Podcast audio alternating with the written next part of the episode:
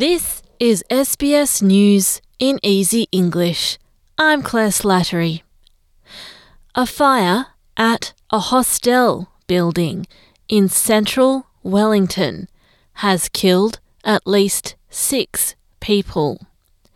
The fire started just after midnight on the top floor of the Loafers Lodge hostel.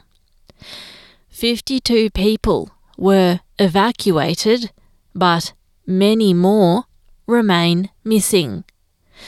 New Zealand's Prime Minister Chris Hipkins says the number of deaths is expected to rise. Can I just acknowledge the incredible effort of our firefighters uh, in the early hours of the morning to get people out of the building, to try and get the fire out, uh, putting themselves in harm's way to do that?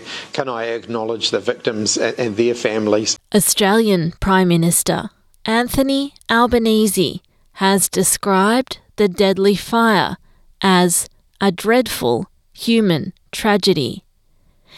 He's spoken with his New Zealand counterpart, Chris Hipkins, and offered Australia's support. He took my call, he was on the way to the site.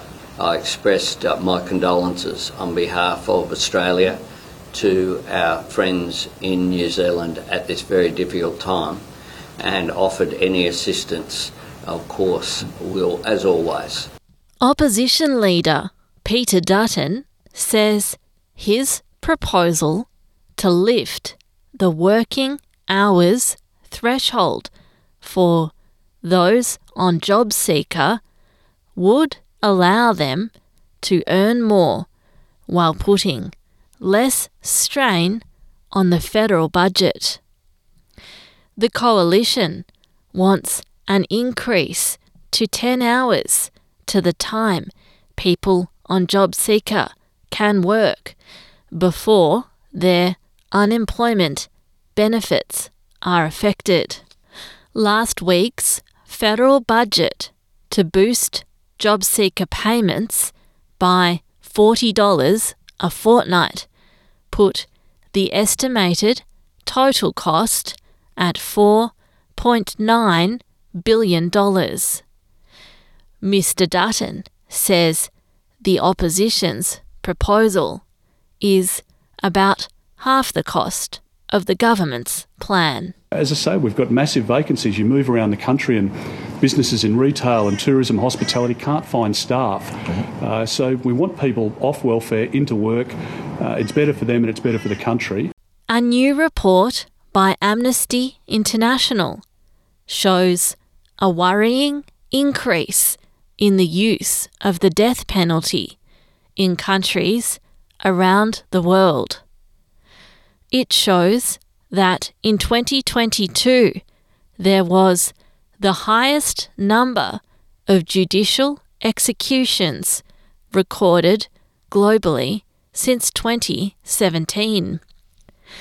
The report says the increase in reported executions does not include the thousands believed to have been carried out in China. 20 countries are known to have executed people last year, with a rise of 53% compared to 2021. 81 people were executed in a single day in Saudi Arabia, while the death penalty was brought back in Myanmar, Singapore, and Afghanistan.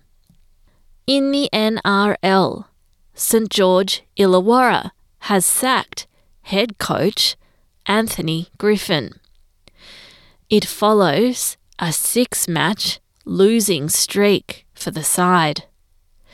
Griffin was told by Dragons officials this morning that he would not be given the chance to finish the season.